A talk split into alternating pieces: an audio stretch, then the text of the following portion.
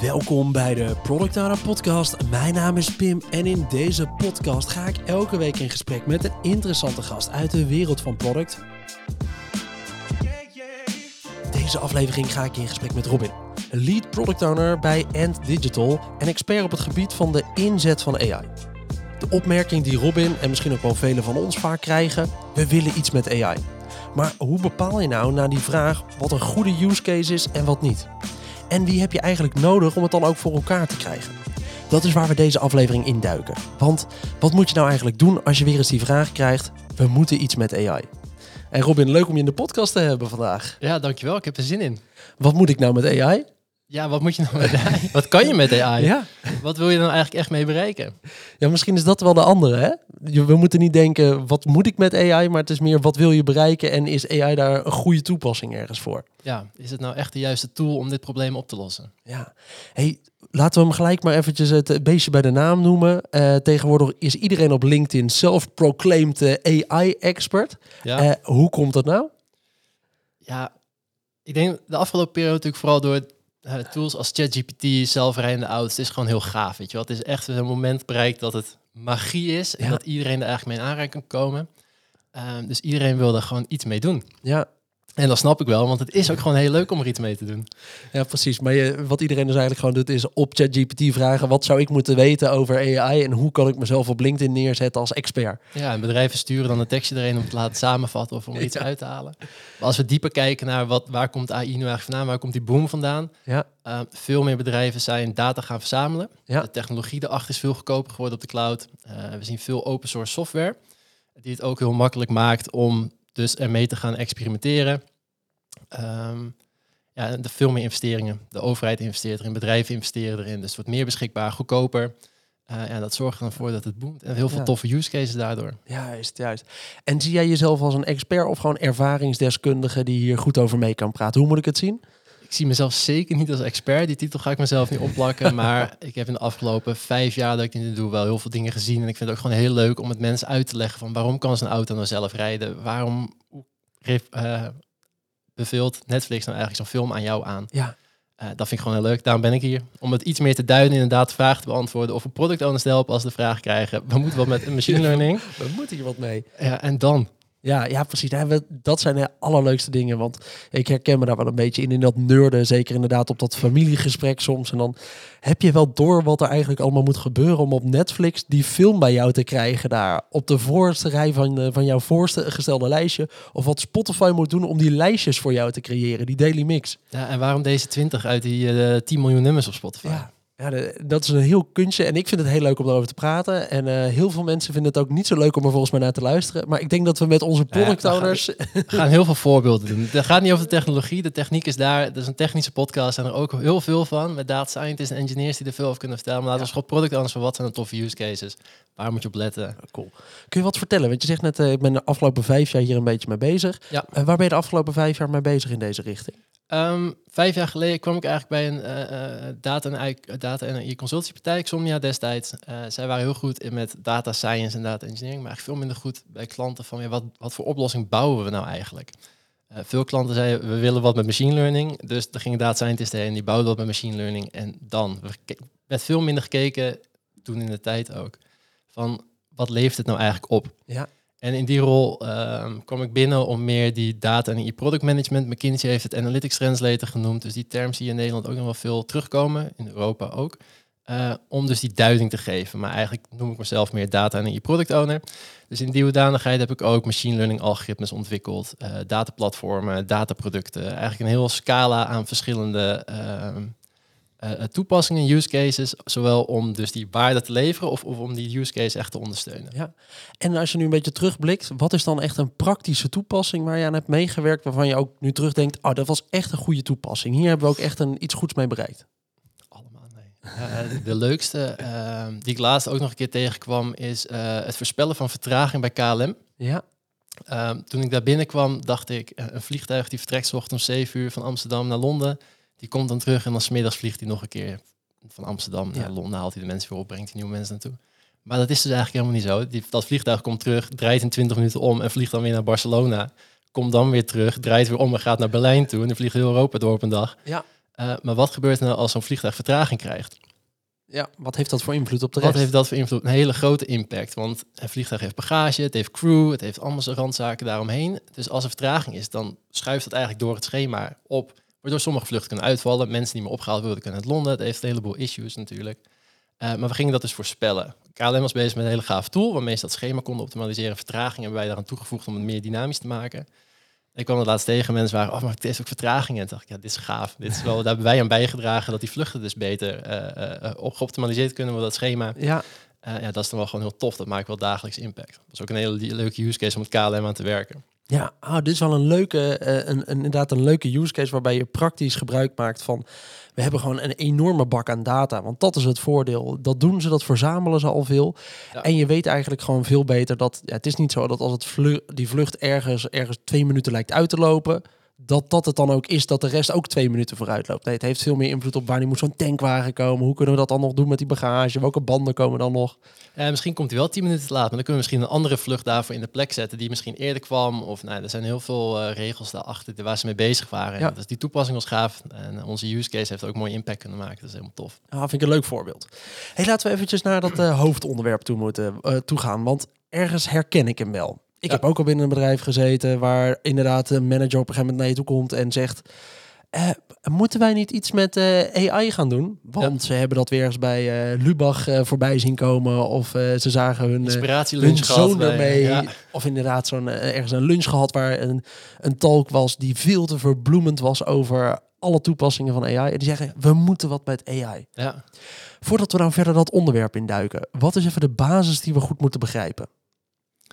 Dat is een hele brede vraag. Uh, waar ik zelf mee begin is, er is niet zoiets als de AI. Die hoor ik vaak. De AI gaat dan uh, klanten segmenteren of andere zaken. Het is eigenlijk gewoon algoritme. Het is gewoon software die erachter zit, die we moeten uh, ontwikkelen en die een probleem voor ons gaat oplossen. Ja. Um, AI is een containerbegrip.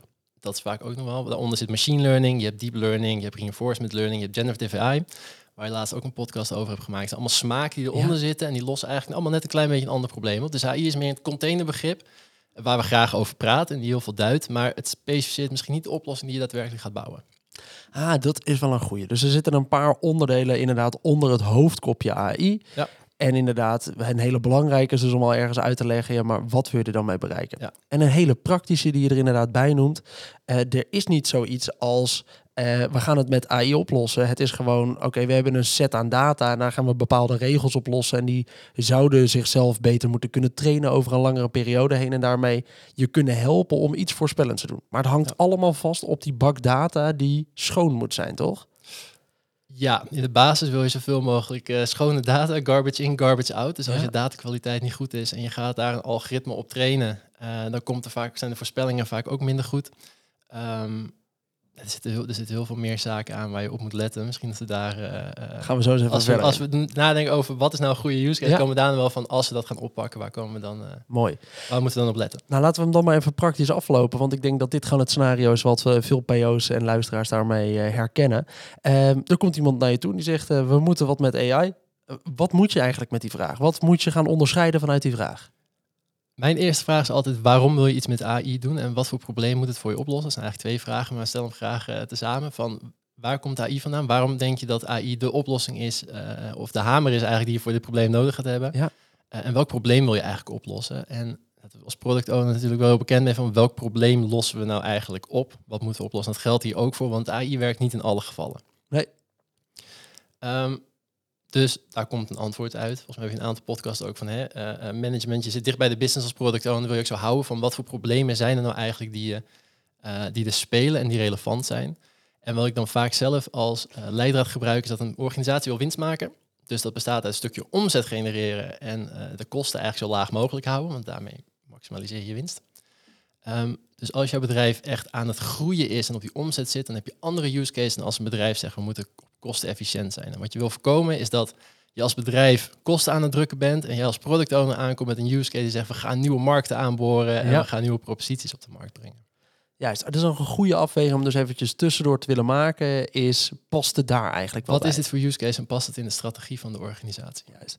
Als je nou, eh, dus je hebt die afweging, die, die wil je ergens goed maken. Dus je gaat kijken, wat is dan een use case? Je zegt ook, er zijn een aantal dingen ook helemaal niet voordelig. Wat is er eentje die je voorbij ziet komen waar mensen wel van denken, ah, hier moet je AI voor gebruiken, maar wat eigenlijk een vrij slechte use case is?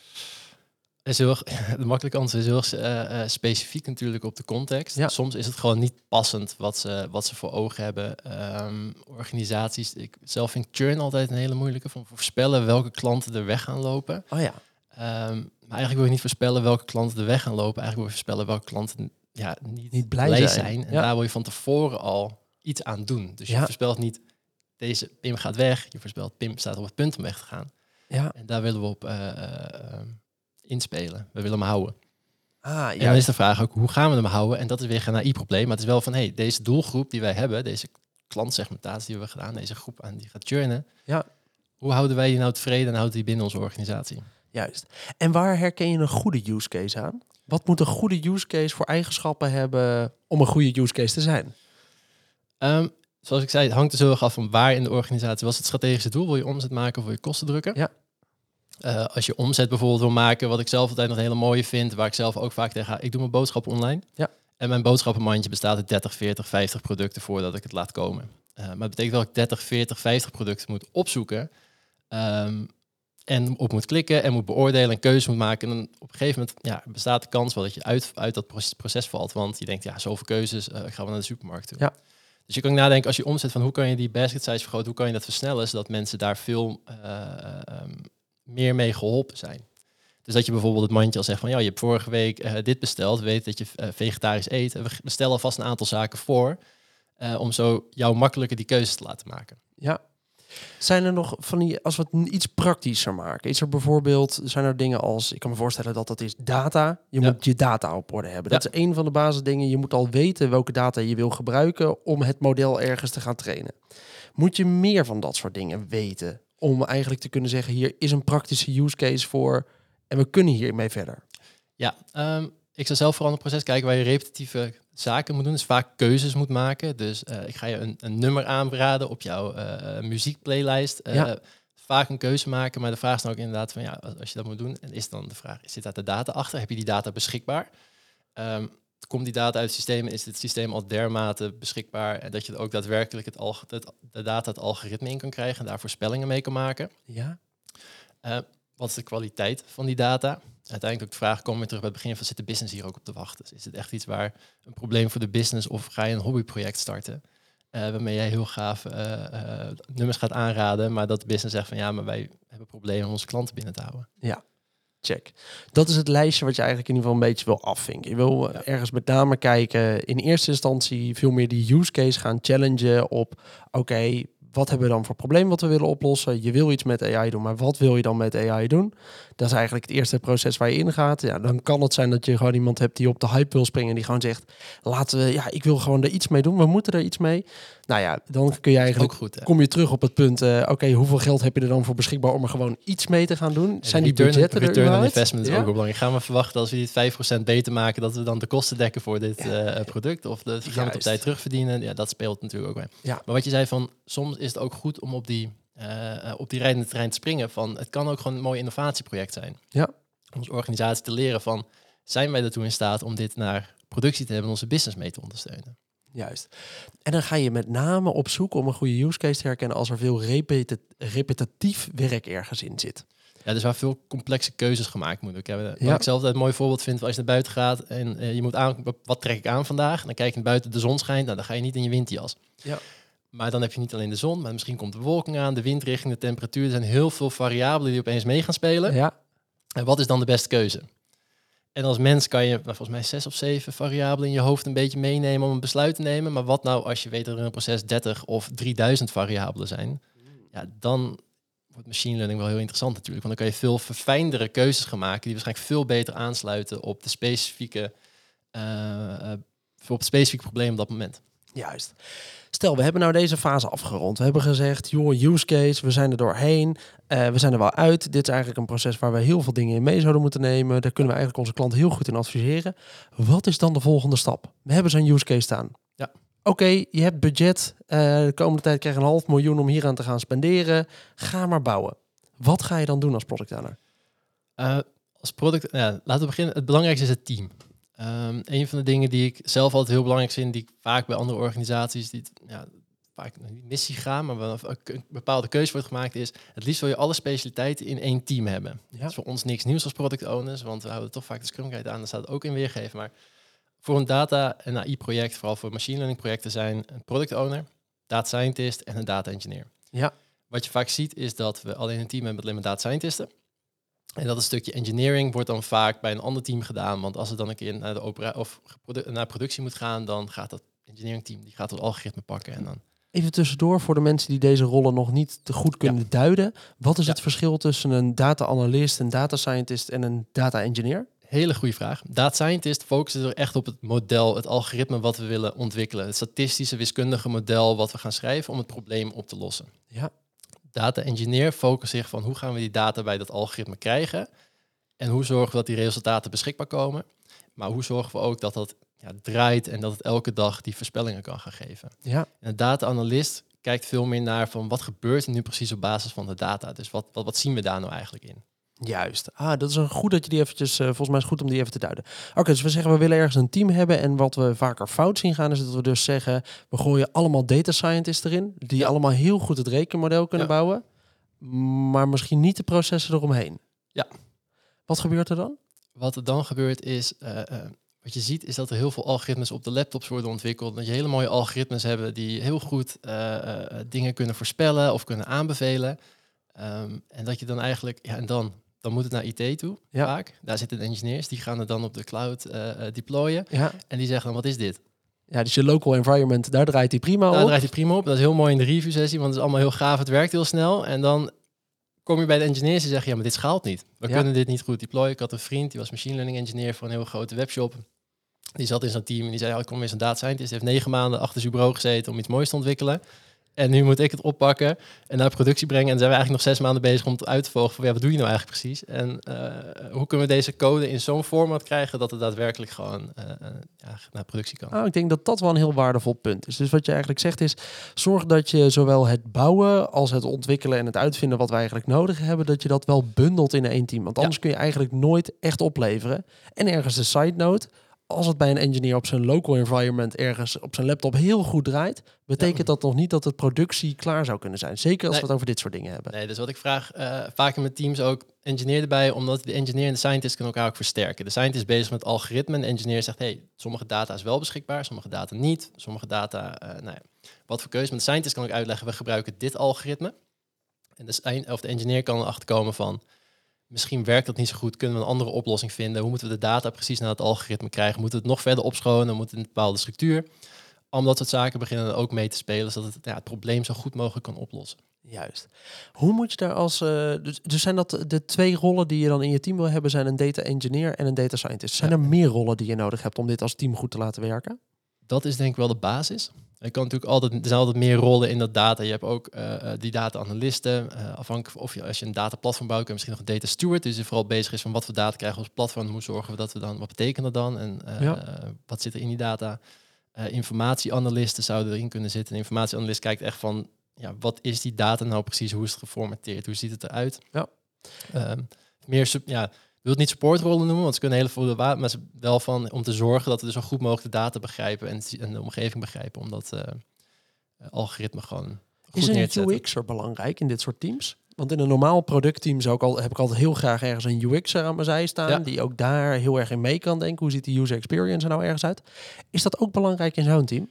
Ehm, minder. Je ziet ze eigenlijk niet, omdat het vooral je algoritme draait ergens en die heeft een API en die wordt aangeroepen door een front-end team. Dus dat front-end team zal dan waarschijnlijk wel denken van, hey, Ja. eh, van er zit een UX van hoe gaan we dat dan weergeven? Ehm, we hebben bij eh, voor een gemeente hebben we een voorspellingsalgoritme gebouwd. En daar hadden we eigenlijk hetzelfde, was een app gebouwd. En die UX was heel erg bezig van, wat gaan we nou precies met die waarden doen die uit het algoritme komen? Wat betekent deze 6? Of wat betekent deze 8 die je voorspelt voor dit, dit probleem? En ja, dan zie je dus wel dat je daar wel mee bezig bent. Dat komt er wel in voor, maar het zit niet per se in je team, dat je vooral in de backend. eh Je bouwt echt een back-end service uiteindelijk met je team. En het kan natuurlijk ook zijn dat je in de frontend bezig bent, dat je data scientisten bij je ontwikkelteam zitten. Dan Ja. zou je het wel kunnen hebben. Check. Ah, maar dat is goed om eventjes eh, te begrijpen dat dat belang misschien iets anders is. Maar verandert sowieso je PO-rol iets? Want is dit iets wat je... Kun je goed in sprints werken en elke twee weken ook echt iets deliveren? Of ben je eigenlijk gewoon weer een project aan het opbouwen over een langere periode? Het is gewoon software. Uh, dus ja, het zou wat mij betreft, en in de afgelopen jaren heb ik het ook altijd gewoon in sprints opgeknipt. Ja. Uh, het is wel anders, want in je data kan, er zit wel een grote deel onzekerheid in. Van kunnen we de data wel krijgen? Is het schoon genoeg om er iets mee te doen? Ja. En zitten er misschien wel voorspellende waarden in? Zitten die signalen erin waarmee we dus iets goed kunnen voorspellen? Of als we alle data erin gooien, komt de accuracy niet boven uh, een willekeurige voorspelling uit, bijvoorbeeld. Ah, hoe kun je tussentijds dan ontdekken of je op de goede weg bent of niet? Wat zijn de punten waaraan je eigenlijk bepaalt, oké, we werken wel goed genoeg, uh, de voorspellende modellen zijn duidelijk.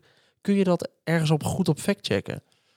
Ja, er zijn natuurlijk metrics voor die je kan, uh, kan je meten. Van in het trainingsproces doe je het eerst op een lokale set. Je pakt een bepaalde data en dan kijk je op een stuk data die de, het algoritme nog niet heeft gezien. Dan kijk je van hoe goed voorspel ik. Um, daar kan je het dan afmeten. Maar het is bijvoorbeeld ook wat ik zelf graag doe, ook als product owner, is ook met de business gaan praten van, hey, we hebben nu een simpel algoritme ontwikkeld. En dat is ook een ding, begin simpel. Begin niet met een uh, heel moeilijk deep learning model wat weken nodig heeft, een gigantisch veel data nodig om te trainen. Begin gewoon eerst met business rules en bouw het van het daarop. Zodat je continu ook kan blijven kijken van, ja, wat gebeurt er nu precies en maken we impact op dat proces. Juist. Zijn er dan tools en programma's die ik eigenlijk zou moeten kennen? Is er, wat is nou belangrijk om aan tools en programma's eigenlijk te kennen als we het hierover hebben? Een miljardenindustrie. We kunnen daar ja. een hele studie voor maken. Uh, ik denk als product owner, kijk, de belangrijkste tools zijn vooral voor de data scientists en engineers. Ja. Uh, als jij bekend bent met Jira, uh, dan kom je een heel eind. wat ik vaak ook nog wel zelf gebruik zijn dashboarding tools. Misschien in Power BI om wat resultaten te visualiseren of andere zaken. Uh, data scientists en engineers zullen vooral met Python werken. Ja. Uh, dan hoor je vaak tools als Pandas of Polars of uh, grote platformen als Databricks, ja. waar ze op werken. En ja, er zitten in de algoritmes bijvoorbeeld zitten een levenslange studie om die allemaal onder de knie te krijgen.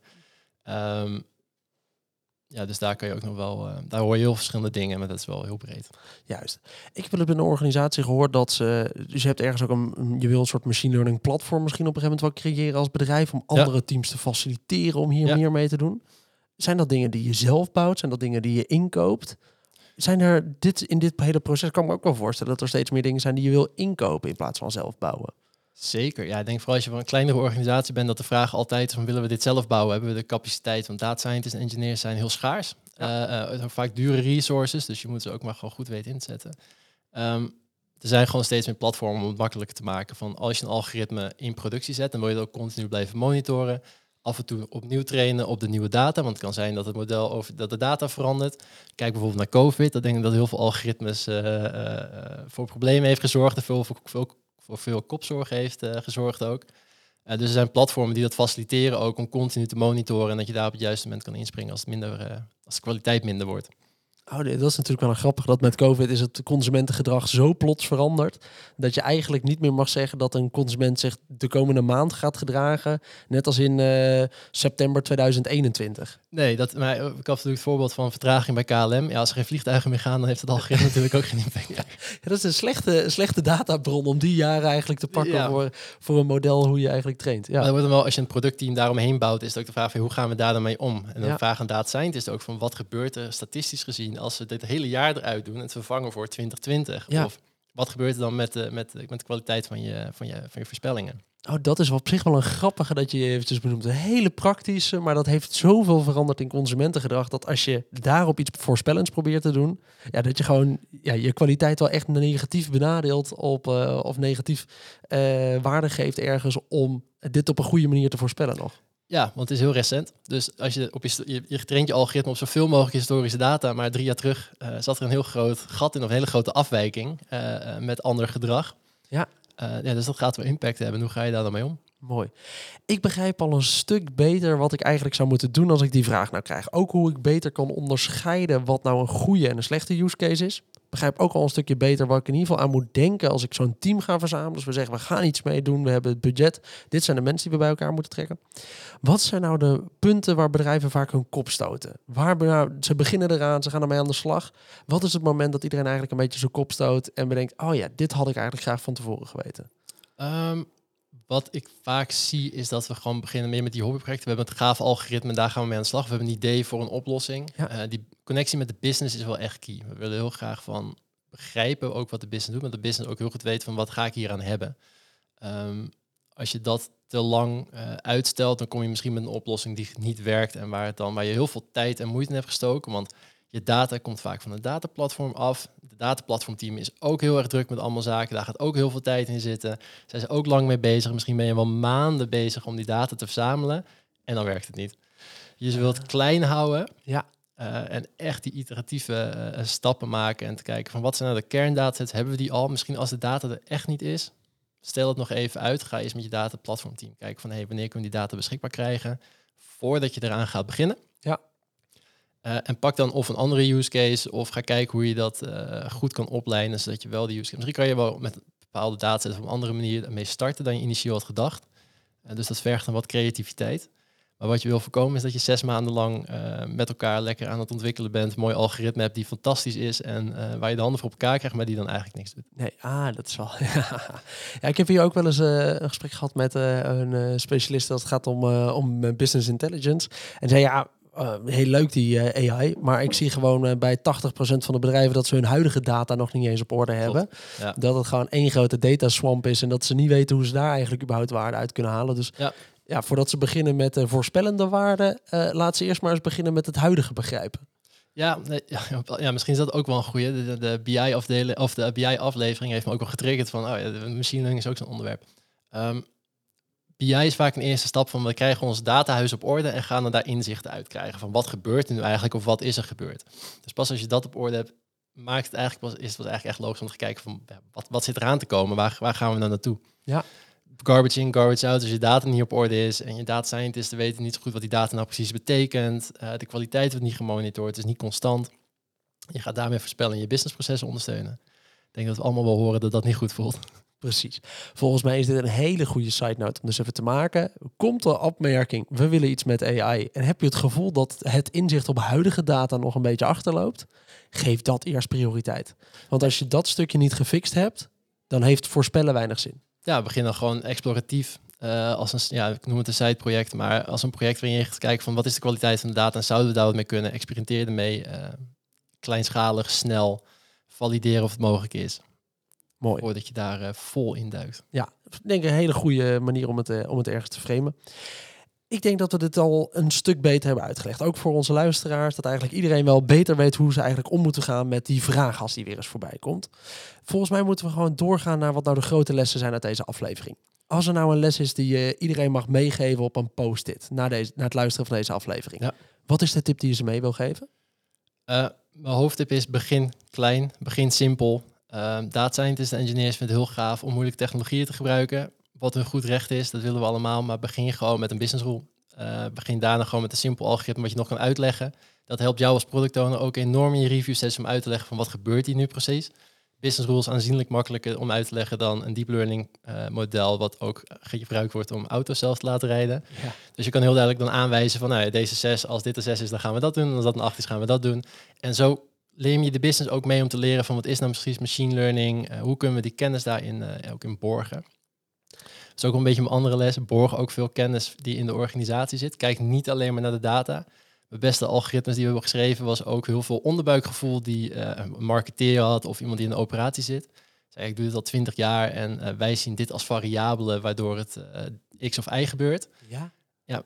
Digitaliseer die dan ook in die zin dat je er variabelen van maakt en test dan ook die hypothese in je algoritme van wordt het algoritme daar daadwerkelijk beter van. Ah, dit is wel een grappige. Dus inderdaad, denk ook gewoon aan die menswaarde die er ergens omheen zit en de kennis die ja. daar zit om goed te bepalen wat nou de variabelen zijn waar je iets mee wil doen überhaupt. Ja. Ja, zeker. Mooi. Ik vond het leuk om dit uh, onderwerp eens even uit te typen. Ik uh, ben er weer een stukje slimmer van geworden en uh, ik hoop de luisteraars ook. Mochten ze nou wat vragen hebben over dit onderwerp, mogen ze dan een bericht sturen via LinkedIn? Absoluut. Kijk, dat is Robin van den Brink op LinkedIn. dan wil ik iedereen weer bedanken voor het luisteren naar deze aflevering van de Product Owner Podcast. Vond je dit nou een leuke aflevering? Vergeet dan niet om onze podcast een review te geven in je favoriete podcast app. Heb je nog vragen of opmerkingen voor mij? Stuur me dan vooral een berichtje via LinkedIn, dat is Pim Pot, of op pim.productowner.nl. En dan hoop ik dat je de volgende keer weer luistert. Tot dan!